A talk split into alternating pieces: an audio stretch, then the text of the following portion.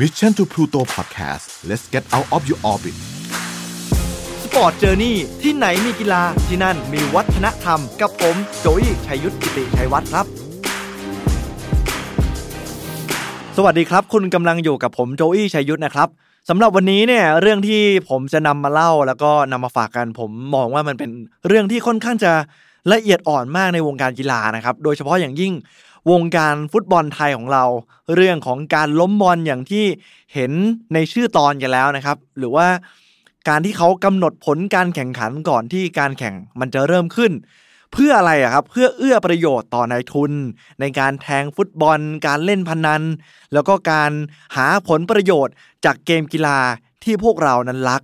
ซึ่งบางคนเนี่ยเขาก็บอกว่ามันได้แทรกซึมจนกลายว่าเหมือนเป็นมะเร็งร้ายของวงการฟุตบอลไทยที่เราต้องพยายาม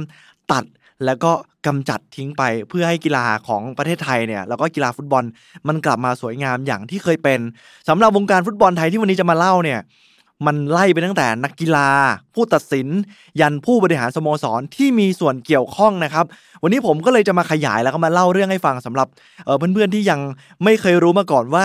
มันมีผลการตัดสินจากศาลอาญาเกิดขึ้นด้วยนะครับ ผลตัดสินเนี่ยเกิดขึ้นเมื่อวันที่ 18 มีนาคมที่ผ่านมาศาลอาญาพิพากษา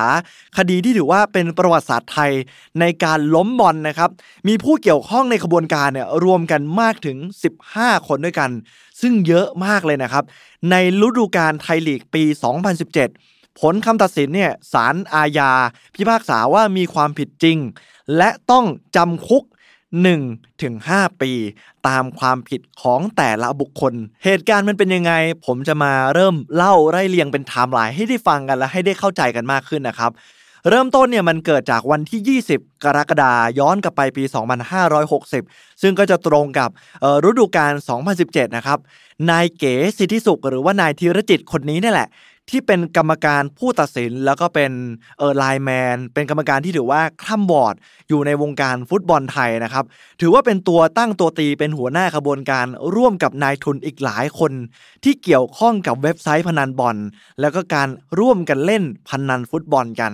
เขาได้ติดต่อครับ ไปที่นายแม็กที่เป็นนักฟุตบอลนะครับ ให้ช่วยหาคน หรือว่าผู้เล่นที่จะมาทำการล้มบอลในแมตช์นั้น หรือว่าล็อกผลการแข่งขันในวันที่ 20 ให้ได้นะครับ ซึ่งแม็กเนี่ย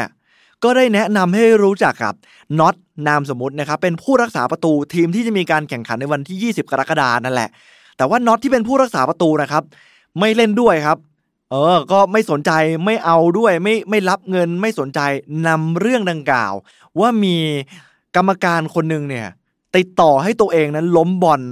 ไปบอกประธานสโมสรครับกับเรื่องนี้ ประธานสโมสรไม่รอช้าครับ ก็เลยได้นำเรื่องราวที่ผู้รักษาประตูคนนี้เนี่ยมาฟ้องไปบอกกับนายกสมาคมฟุตบอลแห่งประเทศไทย หรือว่าบิ๊กออสพันตำรวจเอกสมยศพุ่มพันม่วงนะครับ จากนั้นเนี่ยบิ๊กออสก็ได้มีการจัดตั้งทีมสอบสวนขึ้นมา แล้วก็เริ่มหาข้อมูลพยานหลักฐานขยายผลสืบไปสืบมา ก็ไปเจอว่าหลังจากวันที่ 20 กรกฎาคมที่ปี 2560 เนี่ย ได้มีการล้มบอลจากแมตช์การแข่งขันที่น่าสนใจที่เป็นคำคอรหาด้วยกัน 4 แมตช์การแข่งขันครับ ผมจะเล่าไปทีละเคสเลยว่าไอ้4แมตช์การแข่งขันเนี่ย มันมีอะไรผิดปกติ แล้วน่าสงสัยยังไงบ้าง เคสแรกเนี่ยที่ทางตำรวจนะครับไปพบว่ามีการวางแผนล้มบอลจริงเนี่ยเกิดขึ้นในวันที่ 26 กรกฎาก็คือถัดมาอีกหนึ่งอาทิตย์นะครับ ที่นายเก๋สิทธิสุขเนี่ยพยายามติดต่อ ผู้รักษาประตูให้ล้มบอลแต่ไม่สำเร็จครับ แมตช์นี้เนี่ยเป็นการแข่งขันระหว่างอุบล UMT United เจอกับศรีสะเกด FC ในเกมโตโยต้าลีกครับ 2017 ครับ มีการกำหนดเป้าหมายว่าจะต้องให้ทีมอุบล UMT United เนี่ย ชนะในครึ่งเวลาแรก คือทำยังไงก็ได้ ห้ามครึ่งแรกเนี่ย จบด้วยสกอร์ศูนย์ประตูต่อศูนย์ต้องให้อุบลเนี่ยนำหนึ่งศูนย์ให้ได้ก่อนหมดเวลาครึ่งแรกเป็นอย่างน้อย แล้วผลนะครับก็เป็นไปตามเป้าหมายที่กำหนดไว้ตำรวจเขาก็ยังขยายผลสืบทราบต่อมาว่านายเก๋ที่เป็นผู้ตัดสินที่เป็นแกนนำของขบวนการล้มบอลเนี่ย ติดต่อไปยังนักฟุตบอล 4 คน ของสโมสรศรีสะเกษ FC ให้มีการจ้างล้มบอลเกิดขึ้น โดยเสนอเงินครับ ให้คนละ 2 0 0แสนบาท ยังไม่หมดเท่านั้นนะครับ ยังยังมีอีกหนึ่งคนนะครับหนึ่งคนที่ว่านี้ก็คือเป็นกรรมการผู้ตัดสินในแมตช์เกมการแข่งขันนั่นเอง ชื่อว่านายภูมิรินคำรื่น เสนอเงินให้อีก 1 0 0 0 0แสนบาท ให้ล้มบอลคู่นี้ รวมเป็นเงินทั้งหมด 9 0 0แสนบาท ในการว่าจ้างแมตช์การแข่งขันนั้น ผลปรากฏว่าแมตช์นี้เนี่ยอุบล UMT United ชนะศรีสะเกษขาดลอยด้วยสกอร์ 3 ประตูต่อศูนย์จบแมตช์นี้ไปต้องบอกเลยว่าพวกเขาล้มบอลได้อย่างแนบเนียนมาก ชนิดที่ว่าบางคนเขาเรียกว่ามวยล้มต้มคนดู ดูกันไม่ออกเลย เนียนตาจริง ๆ แต่ถ้ามีคนบอกว่าแมตช์นี้เนี่ยมีหลักฐานการล้มบอลเกิดขึ้น ไหนลองไปนั่งดูภาพช้า จังหวะเสียประตูกันแบบช็อตต่อช็อตกันดีกว่า ว่ามันเกิดอะไรขึ้นบ้าง คราวนี้เนี่ยเราก็จะเริ่มเห็นว่ากองหลังเนี่ยที่มีคำคอรหาว่าล้มฟุตบอลเนี่ยเขาได้ปล่อยให้ทีมฝั่งตรงข้าม เลี้ยงหลบไปดื้อแบบง่าย ๆ หรือว่าการจ่ายบอลที่ผิดพลาดแบบที่งงว่านักฟุตบอลอาชีพระดับนี้ จะทำได้หรอครับ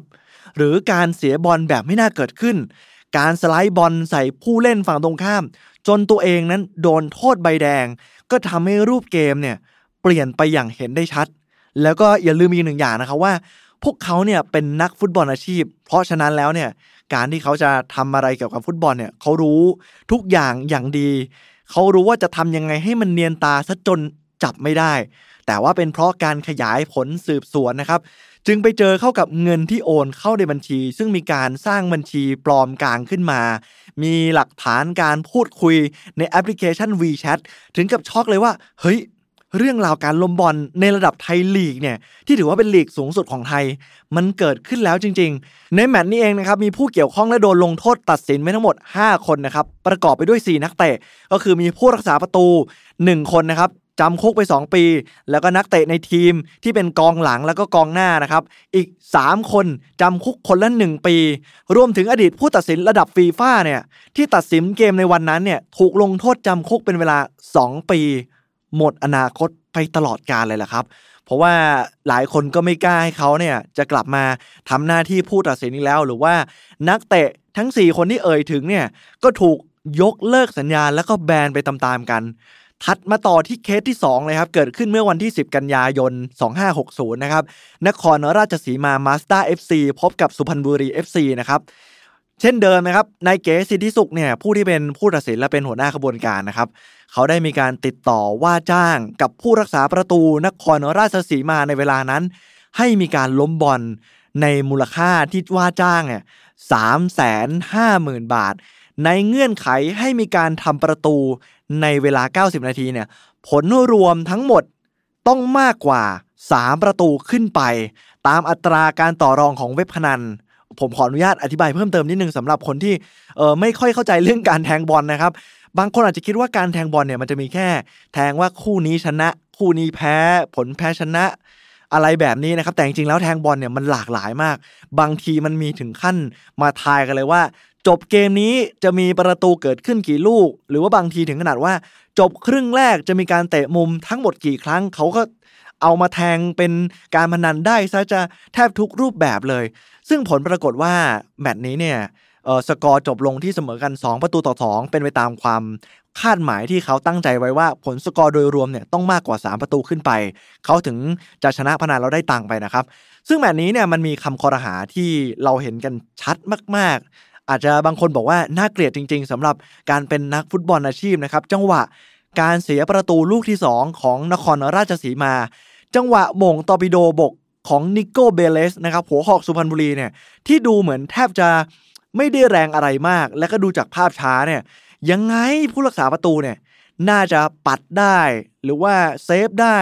ดีที่สุดก็ทำให้มันไม่เข้าประตู แต่ผลปรากฏว่าลูกเนี่ย มันเด้งผ่านมือ ผู้รักษาประตูแบบไม่ได้แรงเลยเหมือน เหมือนดูแทบจะเบามากด้วยซ้ำซึ่งก็ทำเอาแฟนฟุตบอลเนี่ยงงไปทั้งสนามว่าเฮ้ยมันเกิดอะไรขึ้นทำไมถึงเซฟไม่ได้ แต่ด้วย action ของผู้รักษาประตูเนี่ยหลังจากที่เขาโดนยิงเนี่ยเขาออกอาการโมโหและหงุดหงิดมากเหมือนแบบว่าเพื่อนเนี่ยทำไมทำให้เสียประตูได้ มันก็เลยดูเนียนตาเสียจนเราไม่สามารถจะจับได้เลยแหละครับ ก็สุดท้ายแล้วครับผู้รักษาประตูคนนี้ก็ถูกตัดสินให้จำคุกหนึ่งปี ไปต่อที่เคสที่ 3 เลย พัทยายูไนเต็ดพบกับราชนาวีนะครับเกิดเมื่อวันที่ 17 กันยายน 2560 เช่นเดียวกัน เคสนี้เนี่ยจะคล้ายๆกับเคสที่2ครับซึ่งเขามีการกำหนดให้ผลว่ารวมประตูนี้เนี่ยต้อง 3 ลูกขึ้นไปในเกมนี้นะครับซึ่งเช่นเคยเลยนายเก๋สิทธิสุขเนี่ยผู้ตัดสินและนายทุนร่วมกันติดต่อ ให้นักฟุตบอลของทีมราชนาวี ในตำแหน่งกองหลังและผู้รักษาประตู รวมทั้งหมด 4 คนเนี่ยให้คนละ 2 0 0 0 0 0บาทเลย ผมจะขออนุญาตไม่เอ่ยชื่อนักฟุตบอลเหล่านี้นะครับ แล้วก็จะมี จังหวะข้อคอรหาเนี่ยคือนาทีที่ 55 ครับ กองหลังของราชนาวีเนี่ยเขาได้มีการปล่อยให้คู่แข่ง กระชากบอลเลี้ยงหลบผ่านไปง่าย ๆ เลย แล้วก็ดูเหมือนว่า ในภาพเนี่ยกองหลังคนนี้เนี่ยจะไม่วิ่งตามไปสกัดซะด้วย ดูเหมือนว่าหลังจากโดนเลี้ยงหลบไปแล้ว เขาก็ยืนมองให้ลูกบอลกับกองหน้าของทีมฝั่งตรงข้ามเนี่ย เลี้ยงไปจนเป็นผลให้เสียประตู ยิงจ่อๆเข้าประตูไปจนทีม ถูกขึ้นนำหนึ่งประตูต่อศูนย์ถัดมาเลยฮะ คนเดิมเลยนาทีที่ 68 กองหลังราชนาวีคนเดิม ยืนปิดตัวประกบจากลูกเตะมุมห่างมากชนิดที่ว่าถ้าผมเป็นโค้ชผมก็คงต้องเรียกมาคุยหลัง จบเกมการแข่งขันนี้ ยืนนิ่งเหมือนยืนดูลูกบอลให้มันผ่านหน้าผ่านตาไป โดยไม่ได้มีการจะประกบปิดตัวหรืออะไรอย่างนี้นะครับ ยังไม่พอครับอีกหนึ่งผู้ร่วมขบวนการเนี่ยอย่างผู้รักษาประตู ก็รับบอลลูกยิงเบาๆของฝั่งตรงข้าม ทีมนักเตะพัทยาเนี่ย บอลกระชอกหกอย่างไม่น่าเชื่อ ปัดบอลเบาๆ ไปเข้าทางมิลอสสโตยานโนวิชนะครับผู้เล่นฝั่งตรงข้าม ตามมายิงซ้ำจ่อๆ เข้าไปง่ายๆ เหมือนหมูหกอะไรอย่างนั้นเลย กองเชียร์เนี่ยบางคนก็อ้าปากค้างเลยว่าทำไมวันนี้ทีมตัวเอง ถึงเล่นหลุดฟอร์มไปชนิดที่ว่า เคยเห็นว่าเก่งกว่านี้ซะด้วยซ้ำแต่ว่าพอบอกว่าถ้าดูแบบตั้งใจว่าพวกเขาเนี่ยมีการว่าจ้างให้เกิดการล้มบอลเกิดขึ้น เราก็จะรู้สึกถึงบางอ้อว่า มันเป็นแบบนี้นี่เอง ผลสรุปคู่นี้ครับ จบลงไปด้วยสกอร์ 2 ประตูต่อ 2 ตามเป้าหมายที่นายทุนและหัวหน้าขบวนการตั้งใจให้มันเกิดขึ้น ผลสรุปครับนักเตะ 3 คนนะครับโดนโทษจำคุกคนละ 1 ปี ส่วนผู้รักษาประตูเกมนี้เนี่ยของราชนาวีเนี่ยโดนโทษจำคุก 2 ปี เพราะเดิมทีเนี่ย เขาเคยล้มบอลอีกแมตช์หนึ่งก่อนหน้านี้ ซึ่งเขาเนี่ยเพิ่งย้ายมาอยู่กับราชนาวีก็เลยกลายเป็นว่า เขาล้มบอลด้วยกัน 2 แมตช์การแข่งขันก็เลยรับโทษไปมากกว่าคนอื่นนะครับ เคสสุดท้ายนะครับ เกิดขึ้นวันที่ 23 กันยา 2560 เกมโตโยต้าไทยลีก ระหว่างราชนาวี FC กับ SCG เมืองทองยูไนเต็ดหัวหน้าคณะคนเดิมเลยครับ นายเก๋เนี่ยกับพักพวกว่าจ้างนักเตะราชนาวีชุดเดิมเลย ชุดที่ผมเพิ่งเล่าให้ฟังเมื่อสักครู่นี้เนี่ยประกอบไปด้วย ผู้รักษาประตู แล้วก็กองหลังครับ อีก 2 คนและกองหน้าคนหนึ่งเนี่ยให้ลอกผลฟุตบอลด้วยกันจบครึ่งแรก ผลสกอร์รวมเนี่ยจะต้อง 2 ลูกขึ้นไป เหมือนเขารู้สึกว่าการที่ครึ่งแรกจบ 2 ลูกขึ้นไปเนี่ยมันค่อนข้างจะเพย์เซฟและดูไม่ค่อยน่าสงสัยเท่าไหร่ การทำล็อกผลฟุตบอลเนี่ยก็เลยจะออกไปแนวทางคล้าย ๆ กับเดิมทีที่เคยสำเร็จ แต่ผลปรากฏว่าจบครึ่งแรก เขาทำไม่สำเร็จครับ SCG เมืองทองเนี่ยนำเพียงแค่ 1 ประตูต่อศูนย์ทำให้ผลมันไม่เป็นไปตามที่ตั้งใจ ก็เลยไม่ได้เกิดความผิดเกิดขึ้น ไม่ได้มีการทำให้ผลที่เขาตั้งใจร้องเนี่ยมันเกิดขึ้นมาศาลจึงไม่ได้นำผลการแข่งขันเกมนี้เนี่ยมาตัดสินด้วย นี่คือ 4 เคสที่ตำรวจไปเจอหลักฐานในการนำไปสู่ การจับกลุ่มการกระทำความผิดนะครับ สรุปเรื่องราวทั้งหมดขบวนการกับ 4 แมตช์การแข่งขันเนี่ยมีผู้เกี่ยวข้องที่ถูกดำเนินคดีนะครับ ทั้งหมด 15 รายด้วยกัน ซึ่งศาลพิเคราะห์พยานหลักฐานแล้วเห็นว่าพยานหลักฐานแน่นหนา ทั้งพยานบุคคล เจ้าหน้าที่ตำรวจหลักฐานการใช้ติดต่อโทรศัพท์ ข้อความการสนทนาของแอปพลิเคชัน WeChat จึงพิพากษาว่าจำเลยกระทำความผิดจริง แต่ละคนเนี่ยก็จะโดนโทษอย่างที่ผมเล่าให้ฟังไป แต่ผมจะขออนุญาตไม่เปิดเผย ชื่อผู้ร่วมขบวนการทั้งหมด 15 คน ซึ่งถ้าคุณผู้ฟังอยากทราบเนี่ยลอง search ใน Google ได้ มันจะขึ้นเต็มไปหมดเลยขึ้นชื่อจริงนามสกุลจริง ว่าคนนี้เนี่ยเออเล่นตำแหน่งอะไรอยู่กับสโมสรไหนถึงปีไหน ซึ่งเขาบอกว่า จำเลยที่ 3 4 6เนี่ยให้การรับสารภาพ ซึ่งมันก็ค่อนข้างจะแน่นหนาแล้วก็รัดกลุ่มว่า ไม่น่าจะหลุดพ้นคดีนี้ได้ ส่วนจำเลยที่ 1 2 5 แล้วก็7ถึง15 คนที่เหลือเนี่ย เขาไม่ยอมรับสารภาพแล้วก็ปฏิเสธทุกข้อกล่าวหา จะขอสู้คดีต่อไปในชั้นศาลอุทธรณ์นะครับ ซึ่งหลายคนก็มองว่า ไม่น่าจะรอดจากคดีนี้ด้วยพยานหลักฐานที่ตำรวจได้เจอนะครับ แต่ว่ายังไงก็แล้วแต่เราก็ต้องให้ความเป็นธรรมนะครับว่าสุดท้ายแล้วสารดีกาจะมีการว่าความว่ายังไง เดี๋ยวเราต้องรอติดตามตอนต่อไปนะฮะภายหลังเนี่ยคำพิพากษาเสร็จสิ้นเนี่ยจากศาลอาญานะครับ ทนายความได้มีการยื่นคำร้องพร้อมหลักทรัพย์ ขอประกันตัวเพื่อสู้คดีในชั้นศาลอุทธรณ์ที่ผมได้เล่าไป ซึ่งศาลพิจารณาแล้วก็ได้มีการอนุญาตให้ปล่อยตัวชั่วคราว โดยตีราคาประกันคนละ 1ถึง2แสนบาท เรื่องนี้เนี่ยเราคงต้องตามกันต่อว่าสุดท้ายแล้วเนี่ยพอถึงชั้นศาลอุทธรณ์จะมีการกลับคำตัดสินหรือเปล่า หรือว่ามันจะมีพยานอะไรหลักฐานอะไรเพิ่มเติมขึ้นมา ซึ่งที่ผมได้เล่าให้ฟังนี้เนี่ยมันมีเพียงแค่ 4 เคสที่เราเจอพยานหลักฐานนะครับ แต่ว่าเราก็ยังไม่ทราบว่าจริง ๆ แล้ว มันอาจจะมีมากกว่านี้หรือเปล่า ในหลีกที่ลองลงมา ซึ่งบางคนก็บอกว่าหลีกในไทยเนี่ยมันค่อนข้างจะ มีมาเฟียของวงการพนนันหรืออะไรแบบนี้ที่มันพยายามแทรกซึมด้วยการใช้อำนาจทางการเงิน หรือว่ามีการขู่อะไรบางอย่างกับนักเตะ ให้คุณเนี่ยต้องยอมทรยศต่ออาชีพของตัวเองเนี่ยยังไงเนี่ยเราก็ต้องติดตามข่าวนี้กันต่อไป แต่สิ่งที่ผมรู้สึกเสียดายมากเลยก็คือ ผู้ตัดสินระดับฟีฟ่านักฟุตบอลที่เป็นอดีตทีมชาติไทย แล้วก็เป็นนักฟุตบอลที่มีอนาคตที่กำลังจะไปได้ดีเนี่ย กลับต้องหมดอนาคต เพราะว่า เหมือนตัวเองได้ทรยศต่ออาชีพตัวเอง ต้องเออเหมือนไปร่วมขบวนการกับ การล้มฟุตบอลเกิดขึ้น และอีกหนึ่งเรื่องเนี่ยที่ผมหาข้อมูลมาแล้วได้ทราบว่าจริง ๆ แล้วในประเทศไทยของเรานะครับเผื่อเพื่อนๆคนไหนยังไม่ทราบก็จะไล่เล่าให้ฟังกันเลยว่า เรามีพรบกีฬาอาชีพนะครับปีพศ 2560 ด้วย ว่าด้วยหากกระทำความผิด ประกอบด้วยโทษอาญาดังนี้นะครับมาตรา 64 หากผู้ใดจ้างวานให้นักกีฬาล้มบอลต้องจำคุกตั้งแต่ 5 ปีปรับ 200,000-500,000 บาท หรือทั้งจำทั้งปรับ ต่อด้วยมาตรา 65 นักฟุตบอลที่รับเงินล้มบอลต้องจำคุก 5 ปี ปรับ2 0 0 0 0 0ถึง5 0 0 0 0 บาทเช่นกัน หรือทั้งจำทั้งปรับ มาตรา 66 นะครับ ผู้ใดจ้างวานผู้ตัดสิน ตัดสินเอ็นเอียงจำคุก 5 ปี ปรับ 2 0 0 0 0 0 ถึง 5 0 0 0 0 บาท หรือทั้งจำทั้งปรับ และอันสุดท้ายนะครับ มาตรา 67 ผู้ตัดสินที่รับเงินเพื่อตัดสินเอ็นเอียงต้องจำคุก1ถึง10 ปี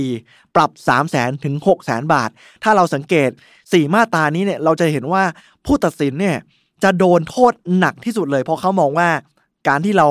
เป็นผู้ตัดสินแล้วเนี่ยสิ่งที่เราต้องให้คือความยุติธรรม และถ้าเราเอ็นเอียงไปฝั่งไหนฝั่งหนึ่งเนี่ยมันอาจจะมีสิทธิ์ให้ผลของเกมการฟุตบอลที่สวยงามเนี่ยมันถูกเปลี่ยนไปและแทรกแซงจากความมืดของวงการกีฬาได้ เดี๋ยวยังไงถ้ามี ผลความคืบหน้ายังไง ผมจะนำมาฝากใน EP ถัดๆไปแล้วกันครับ และนี่คือเรื่องราวกีฬาวันนี้ที่ผมถือว่ามันเป็นเรื่องที่คือฮาในวงการฟุตบอลไทย แล้วก็น่าสนใจ เป็นความรู้อีกอย่างหนึ่งที่เราจะได้รู้กันว่า คนที่ทำผิดจะต้องได้รับโทษ บางคนมองว่านักฟุตบอลที่ทำผิด อย่างมากก็แค่โดนแบนไม่ได้เล่นฟุตบอลอีก แต่เรามีพรบที่ควบคุมกฎหมาย ซึ่งทำให้ผู้ที่กระทำความผิดเหล่านี้ ต้องโทษจำคุก และทั้งจำทั้งปรับอย่างที่ได้บอกไป เพื่อนๆ สามารถคอมเมนต์พูดคุย หรืออยากนำเสนออะไรก็บอกกล่าวกันได้ในคอมเมนต์เลยนะครับ ขอบคุณสำหรับการติดตามรับฟัง เจอกันใหม่สัปดาห์หน้า วันนี้ผมโจอี้ชัยยุทธขอตัวลาไปก่อน สวัสดีครับ Mission to Pluto Podcast let's get out of your orbit สปอร์ตเจอร์นี่ที่ไหนมีกีฬาที่นั่นมีวัฒนธรรม